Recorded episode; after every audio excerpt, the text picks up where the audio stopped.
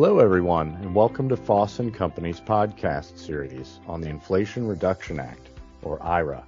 In this series, we plan to explore transferable credits, the impact of the IRA on solar power infrastructure and other sustainability-focused investments, and to keep our listeners abreast of IRS, FASB, and other related guidance emerging in the wake of the passage of the IRA in 2022.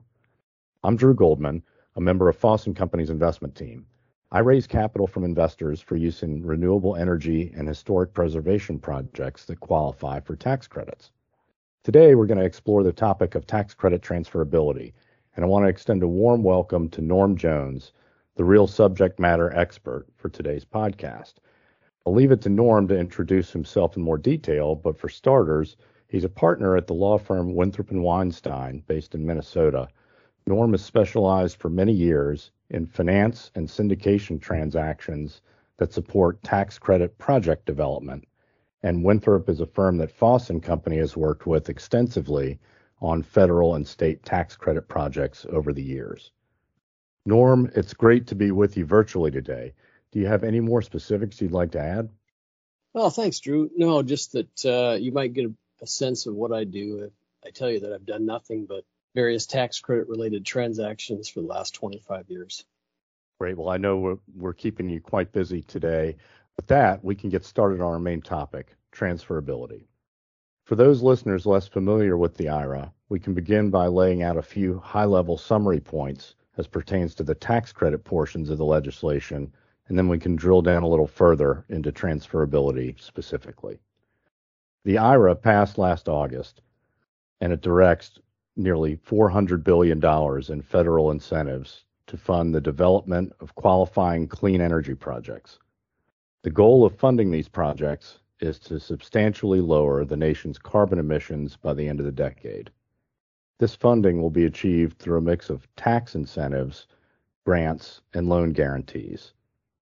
Clean power generation and transmission comprise the biggest portion of the incentives, followed by clean transportation, including EV or electric vehicle incentives.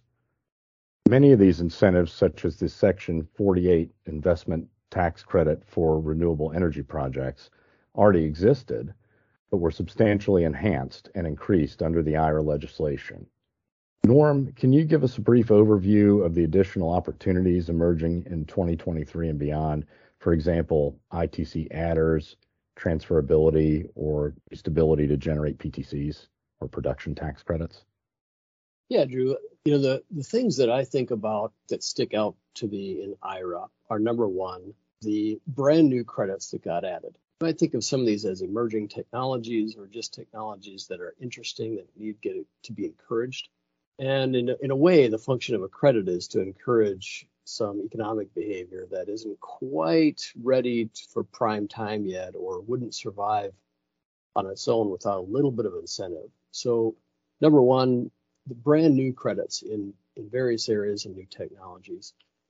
number two, expanding the ITC, as you mentioned. IRA had a carrot and stick approach to the ITC. The stick is that they require certain wage and apprenticeship requirements to be met to even get to the basic levels of ITC that we used to have before. The carrot is that by enhancing the the ITC to even greater levels. Congress is encouraging things like domestic content, um, development in low income areas on, and on tribal lands, um, and development in certain energy communities. Uh, there are some definite upsides to developing in certain ways, uh, specifically solar. Well, that's uh, very insightful. I appreciate you running through some of the additional opportunities uh, through the expansion. One of the features of the IRA that's currently uh, garnering the most attention uh, is Section 6418, as we've mentioned, uh, the new rule for allowing for the transfer of tax credits. Uh, we're still awaiting final details from the IRS, but I'd like to refer to you, Norm, for some of the specific elements of transferability. Uh, if we can. Uh, for example, when do we expect to receive guidance from the IRS on transferability rules and documentation? Yeah, Drew, I saw an article on March 22nd indicating that uh, guidance on transferability is still expected this spring. It's a pretty big, big target, but imminent. One thing that we do know that has come out is that an IRS official announced on March 21st the IRS was working on what they call a pre-filing registry of credits. It sounds like that'll be useful for the IRS to match up transferors and transferees of a particular credit. Perhaps they got the idea because some states track their certificated credits with specific certificate numbers. So the taxing authority has a way of definitively determining if a credit was transferred more than once, for example. So even if this new IRS registry is technically voluntary, I can see investors asking that their credits be registered because it perhaps adds some risk protection and presumably does no harm. Well, it sounds a little complicated. Uh, is there any feel for if that is going to be by every specific project, or I guess is that going to be part of the guidance that comes through? The announcement wasn't specific that I could tell, but I would imagine that the the, purpose of such a registry is to track all types of credits that could be transferred. So I imagine the registry will be open to any transferable credit. Gotcha. Which renewable energy and sustainability focused credits are going to be eligible to be transferred under the new rules? Was a long list of credits that now can be transferred. The typical high volume credits that you and I deal with um, are ITC, and that uh, involve wind and solar technologies, as well as battery storage, uh, the production tax credit can now be transferred. Um, carbon capture can now be transferred. Um, clean hydrogen, and a long list of some of the other new credits that instantly have become transferable. So there's still plenty of uh, plenty to do in terms of figuring out uh, where the deal flow is going to come from specifically, uh, but it seems to be from everywhere uh, in in all industries.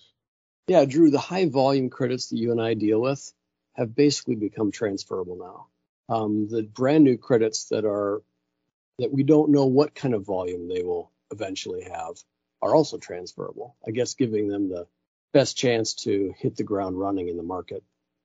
That makes sense. Uh, switching gears a little bit, what types of tax can be offset by a transferable credit? Well, IRA didn't change that. So the same tax as the underlying credit before it was transferable. Uh, the most common ones that you and I deal with are just federal corporate income tax and individual income tax. I'll note that individuals in particular are subject to more restrictions using these credits than a, than a widely held C Corp is. In particular, those include at-risk limitations and passive activity limitations. Passive activity limitation is so fundamental that it is basically the first question an advisor will ask an individual thinking about these credits. Do you have passive income? If the answer is no, most often that just ends the whole pursuit. Uh, I'll note that there has been some speculation on how, if at all, these passive activity limitations might apply to an individual buying and using a transfer credit. Yeah, that is a question on a lot of people's minds. A while back, the IRS issued some guidance in the context of new markets tax credits, in which the IRS concluded that that investment was not an activity. Now, how that might affect transferable credits if the act of buying a credit for an individual is not a business activity, then it can't be a passive activity. That means that presumably the passive activity rules would have no application to an individual buying a transferred credit. Reason this is exciting, Drew, is because it would open up the whole tax credit investor market to individuals for the first time. Of course, this might be just an unintended consequence of the legislation wording. So I'm not really betting either way on what the IRS guidance will say on this. That makes sense. Uh, thanks for filling in the details on on the individual income side. Uh, that's a question that a lot of people are uh, waiting to see answered. Uh, so, are the developers of the tax credit eligible projects able to transfer credits right now? Technically, credits are transferable starting January 1, 2023. But without any IRS guidance or forms, how do you actually transfer credits yet? What owners can do now is enter a term sheet or a binding purchase agreement to sell their transferable credits, subject to the delivery of all the appropriate transfer documents. So that's as far as transfer transactions can go at this point. And we are seeing the first few term sheets and binding purchase agreements getting executed now. So that tends to be binding pending final guidance, correct? Exactly. Pending final guidance and the forms and whatever whatever the process is that the IRS sets up, the parties have contractually agreed to go through that process and have agreed on all the price and delivery terms. That makes sense. Uh, so, what are the current expectations around the timing of credit transfers versus the completion of and placement in service of the projects themselves? Well, this is interesting. Uh, in the traditional tax equity sense, an investor had to be admitted into the project by the time, Uh, in the case of the ITC, by the time the project was placed in service. After that time, you couldn't effectively get the credits to an investor if they weren't already admitted. What's interesting about the transfer is that transfers have a longer time frame to work. So you can have a project placed in service in the middle of 2023 and elect to transfer that credit to someone that you had just met in early 2024. As long as you did it by the extended tax filing deadline of the transferor. So that gives you lots more time to even think about getting an investor than you used to have. Sounds like a much more flexible execution. Backing up a little bit, another risk associated with investment tax credits in general is recapture risk. Uh, in order to have a bona fide investment, according to the IRS, you have to remain in the project as an investor for 60 months after it's placed in service. Uh, in terms of the investment tax credit under transfer rules, is there a compliance period under the new rules? Yeah, it's important to remember, Drew, that the IRA did not change compliance period for these credits, and it did not change the recapture risk for these credits. There's still the underlying compliance period or recapture risk is still the same, regardless of whether the credit is transferred out or not. So that leads you to ask how an investor protects itself against loss or recapture of credit that's just transferred to it. In a typical tax credit investment, that investor would have all kinds of rights and remedies. They'd be a partner in a partnership or a member in an LLC.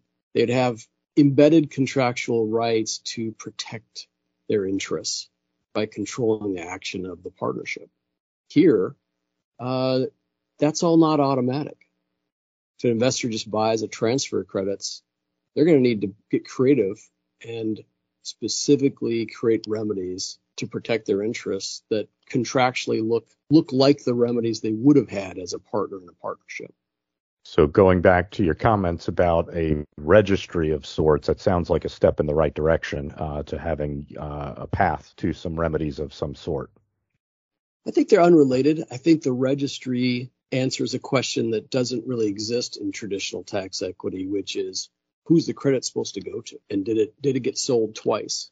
Um, so I think the registry creates a solution potentially to a, a, a problem that's specifically to transfers.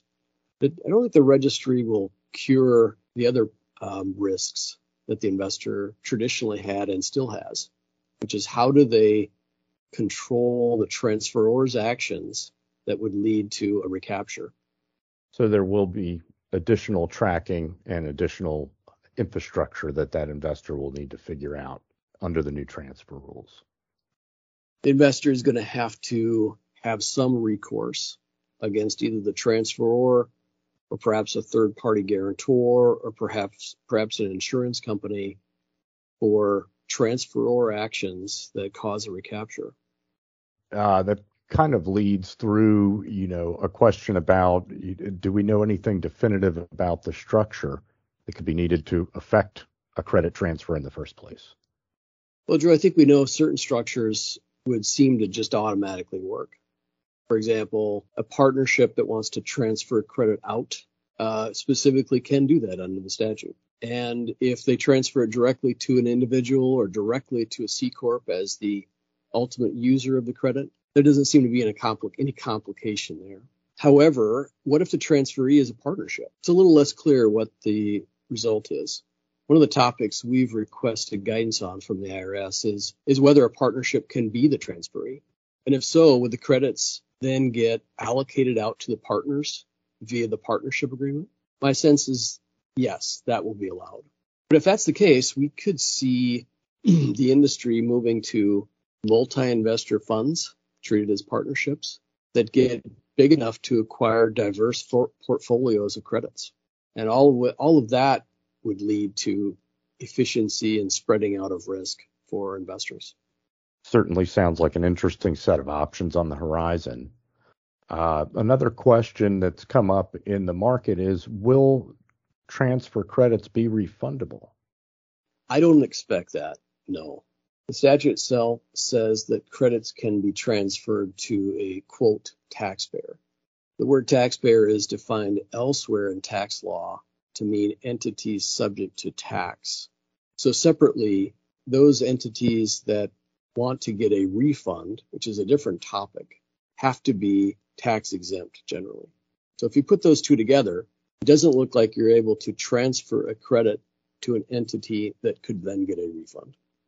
And and likewise, if your tax appetite happens to change after you receive a transferred credit, uh, you may have to carry that forward. There's no place in the existing draft of the law for uh, for a refund, even if you are a taxable entity. Correct? That's correct. Got you. Well, in what types of situations uh, do you, would you expect a project developer would want to seek out traditional tax equity through a partnership versus uh, just seeking to transfer their credits away to a buyer? This is a pretty nuanced question, Drew, because there are many, many factors that go into doing any transaction. I think if I were to really drastically simplify the factors that might favor traditional equity, they would include number one, a higher gross investment amount for the credit using traditional tax equity. And number two, being able to receive some capital contributions earlier. On the other hand, factors that could favor a transfer, again, simplistically, could include potentially faster transactions with less transaction costs. Number two, less cumbersome ownership structure. And number three, the developer's ability to retain all the depreciation benefits and all the cash flows. So, Drew, I think there's factors weighing both ways. There isn't going to be a one size fits all. I've heard pundits say that transfer or refund will essentially consume the entire market and there won't be a market for traditional tax equity. That's just not going to be the case because every transaction has its own nuances and its own needs and there isn't going to be a one size fits all solution. Yeah, I, I would agree, and uh, thanks for the insight on that. I, I do to explore it in one more level of detail. When you say higher gross investment amount, uh, the traditional partnership does uh, finance more than the purchase of the credit itself, uh, and there are more benefits available to the investor, and therefore it is a, a higher amount of funds uh, being deployed into a, a similar project uh, versus a, a, more simplistic structure to execute the project through transferability, as you mentioned. Uh, so what you're saying, Norm, is you see a market for both going forward um, after the change in rules. I do. I think there would be some projects that want to just strip the credits out and sell them alone, and they will get just a price for the credits. And there will be some projects that need to sell not only the credits, but some depreciation, cash flow, and residual value because they're looking for a higher gross investment amount. That's well well set out. I uh, appreciate the analysis there. Are there other issues, a, a, top couple of other issues that you would appreciate more clarity on from the IRS now uh, while we're working to finalize uh, the guidance on transferability? Well, it's been said that many parts of IRA leave a lot of interpretation to the IRS. This is an area I think that we have a, a fair amount of interpretation that the IRS is going to have to provide. So some of the guidance topics our firm has requested from the IRS include three things. Number one, clarity on who has the recapture risk, the transferor or transferee. Anything helpful, any nuance or any guidance along those lines would be helpful. Uh, topic number two for guidance would be clarity of the tax treatment by the transferee of the purchase price. So let's say the transferee pays less than the face value of the credit. I'll give you an example. Let's say the transferee pays 90 cents for a $1 face value credit. We might say in common parlance that the spread then is 10 cents on that credit. There's nothing in the IRA that says what the tr- tax treatment of that spread is. If this were a state credit, the spread would be taxable. But it didn't seem like IRA intended the federal credit to be taxed that way. Third topic, it would be nice to know, is what parts of a credit can be transferred. IRA on its face allows partial transfers of a credit. You and I can think of at least a half a dozen ways to define part in this context. How about a part relating to the last three months of a tax year? How about defining a part as a percentage of the whole? How about defining part as anything in excess of a specified hard coded number? How about part as defined by just the credits that result from these adders above the base amount of credit? Or how about the first part to be lost or recaptured, kind of like a first loss position drill? All these are interesting ways to slice and dice a credit that the financial markets may be interested in. And uh, the IRS will have to help us out there. Do you see that uh, some people will proceed into the some of the flexible partial options uh, before there is any guidance, or uh, do you feel like um, the IRS will step in and make that fairly efficient for people to figure out where they can and cannot participate as a partial credit transferee? I think this is an area where we don't know what a part is until the IRS determines what a part is. I think we can't go very far being creative about slicing and dicing these parts without guidance. I, I think it was important to add that because I think a lot of listeners could have really creative thoughts running through their heads as you describe different ways to parse a transfer. Uh, Norm, I, I, we could sit here and uh, fire questions at you all day. I really appreciate your thoughtfulness and the depth you're able to go in on some of these topics. And as we know, the IRA legislation is broad and it covers a lot of different types of incentives and treatment of those incentives. Um, all eyes continue to be on the market uh, and on the IRS for final guidance. Uh, and we really appreciate your perspective today as to how this could affect uh, our investors and the capital markets. Uh, for the audience, Please keep an eye out for subsequent podcasts on renewable energy and sustainability investment space and for updates on guidance as it becomes more available. Thanks, Norm, and uh, thanks everyone for listening. Have a great day. Thanks, Drew. Thank you again for listening to Foss & Company's Tax Credits Today podcast. Don't forget to subscribe to the podcast now on all major platforms. You can also follow us on LinkedIn or visit us at www.fossandco.com for more updates on the company, insights into the tax equity market, and much more. Thanks again, and we'll see you next time.